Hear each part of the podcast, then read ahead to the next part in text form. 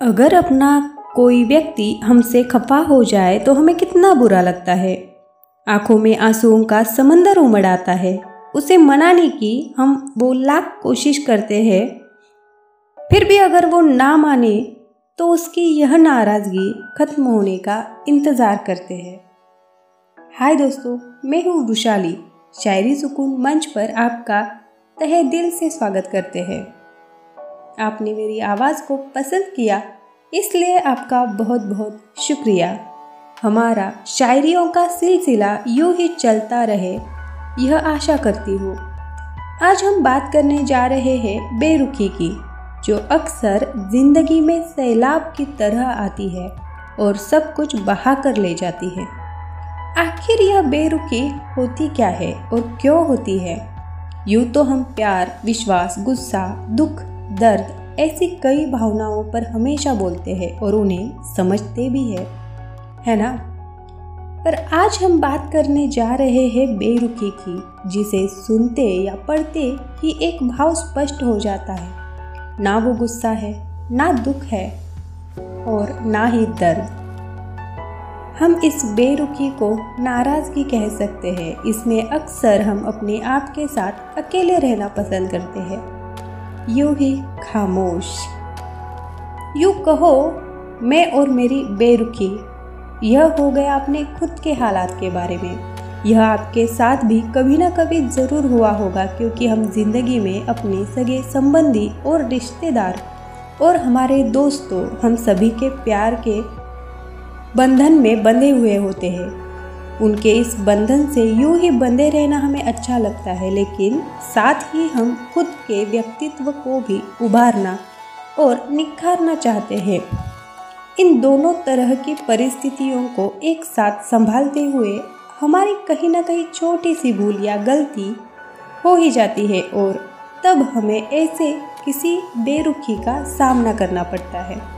अब बात करते हैं अपने प्रिय व्यक्ति के बारे में, जो आपके जैसी बेरुखी की स्थिति में उलझ गया है। हमें उसे मनाना है, कभी हम अपने सबसे करीबी व्यक्ति को ठेस पहुंचाते हैं। जाने अनजाने में ही सही, पर यह होता ज़रूर है। फिर अपने अहंकार की वजह से, या फिर कभी कभी वक्त की कमी की वजह से भी उसे मनाना भूल जाते हैं, या फिर उसे अनदेखा कर देते हैं। फिर धीरे धीरे उसकी नाराज़गी जो है, वो बेरुखी में बदल जाती है। यही गुस्सा धीरे धीरे नफरत में तब्दील जब हो जाता है, तब उससे हमारी बात तो होती है, लेकिन कटी कटी सी। उसमें ना तो उसका प्यार होता है और ना ही कोई हँसी मज़ाक। तो ऐसी बातों से हम परेशान हो जाते हैं। ना ही फिर उसकी नाराज़गी खत्म होती है ये बेरुखी ऐसे ही रिश्ते को खाए जाती है। अपनी नज़दीकियाँ धीरे धीरे दूरियों में बदलने लगती हैं। तो अगर दोस्तों आप चाहते हो कि अपने किसी नज़दीकी इंसान के साथ ऐसा ना हो, आपसे वो कभी दूर न जाए तो प्लीज़ आप उससे अपना प्यार का रिश्ता ऐसे ही प्यार भरे अंदाज में बनाए रखें। उसकी नाराज़गी बेरुखी को दूर करने की हर एक कोशिश करें।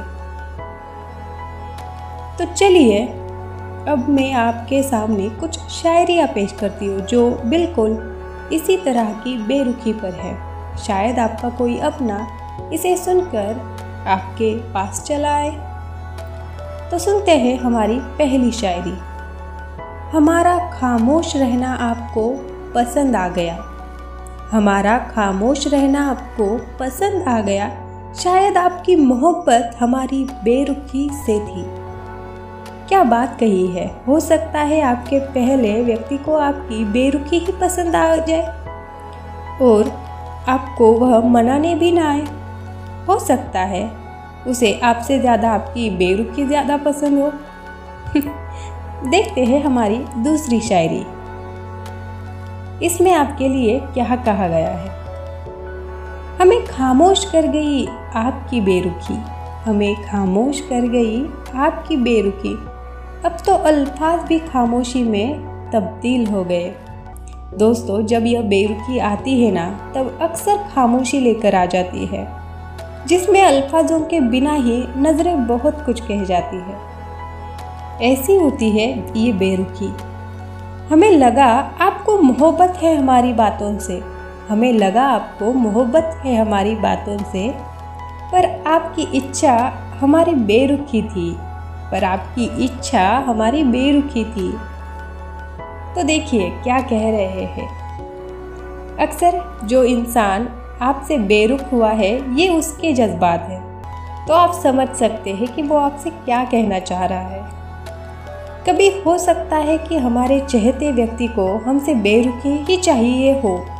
हाँ यह बात तो अलग है, पर हो सकता है उसके मन में हमसे दूर जाना ही हो। आशा है आपको हमारी दर्द भरी शायरी पसंद आई हो, जिन्हें सुनकर अगर आपको अपने महबूब के दिल की बेरुखी दूर करने में मदद मिली हो तो नीचे कमेंट बॉक्स में कमेंट करते हुए हमें ज़रूर बताएँ। अब मुझे, यानी दुशाली को दीजिए इजाज़त। कल फिर से मुलाकात होगी। बिल्कुल ऐसी ही नायाब शायरियों के साथ। तब तक अपना बहुत सारा ख्याल रखना और किसी को भी अपने से रूठने मत देना। शुक्रिया।